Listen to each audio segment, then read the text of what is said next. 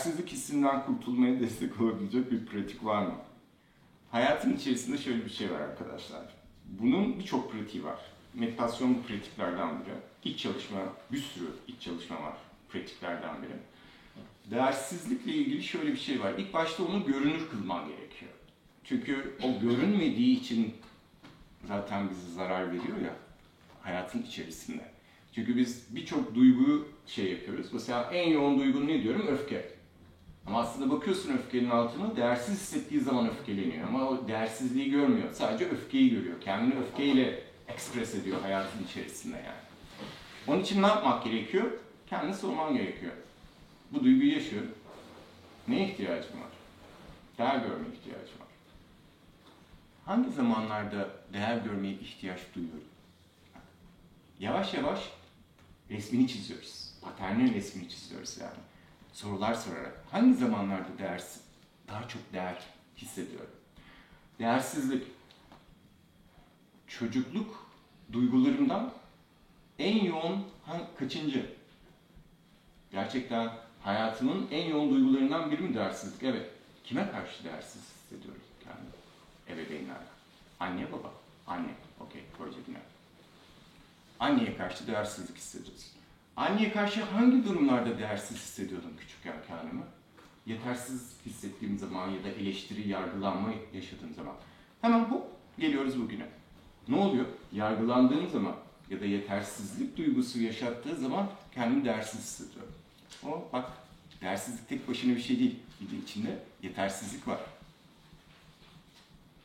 Yani bu hepsi birbiriyle bağlantılı. Sen bunlara bakmaya başladığın zaman şunu göreceksin. Bir daha bir seni eleştirdiği zaman hop bakıyorsun. Şu anda yetersiz hissediyorum kendimi. Daha değersizlik gelmeden. Soruyorsun. Eleştiriliyor. Bir yetersizlik bir duygusu çıkıyor mu? Nerede çıkıyor bedenimde? Karın bölgemde. Gözlemle. Ne oluyor? Bir ateş şey yapıyor ya da kilitleniyor. Ya da kasıklarımı kilitliyorum. Ya da yumruklar oluyor. Tamam. Derin nefes al, yumruğu aç. Şunu göreceksin. Bu farkındalık noktasında. O yumruğu rahatlattığın zaman arkasından o değersizlik basıncı ya da duygusu gelmeyecek.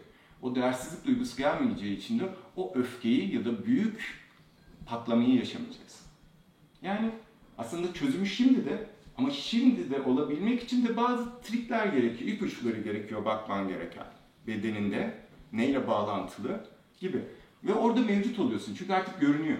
Görünen bir şey seni ele geçiremez. Görünmeyen seni elini geçirir. Gibi. Ya da gerçekten arkadaşım benim doğum duygum bu yani doğum. En, bu hayatla ilgili en fazla öğrenmem gereken duygum bu.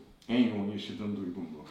O zaman kendimi değerli hissedebileceğim alanları çoğaltacağım hayatımda. Ve bunun üzerine çalışacağım. Kendimi ne zamanlar değerli hissediyorum? Mevcut enerjimi paylaşabildiğim zaman, iyiliğimi paylaşabildiğim zaman, işte hayvanlarla beslediğim zaman, ormanda takıldığım zaman bunları not alacaksın. Daha fazla yapmaya çalışacaksın. Her gün gününün 15 dakikasında bunu yapmaya çalışacaksın. O eylemi. Göreceksin orası şifalanmaya başlayacak.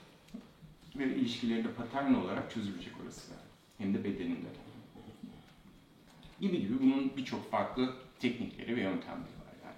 Tabii hani net cevabı verebilmek için kişinin paternlerine bakmamız gerekiyor. Yani çocukluk, anne ilişkisi, şu bu ama o değil ama hani aklı başında insanlarsınız siz de bakabilirsiniz oraya hani. Şu an için yeter.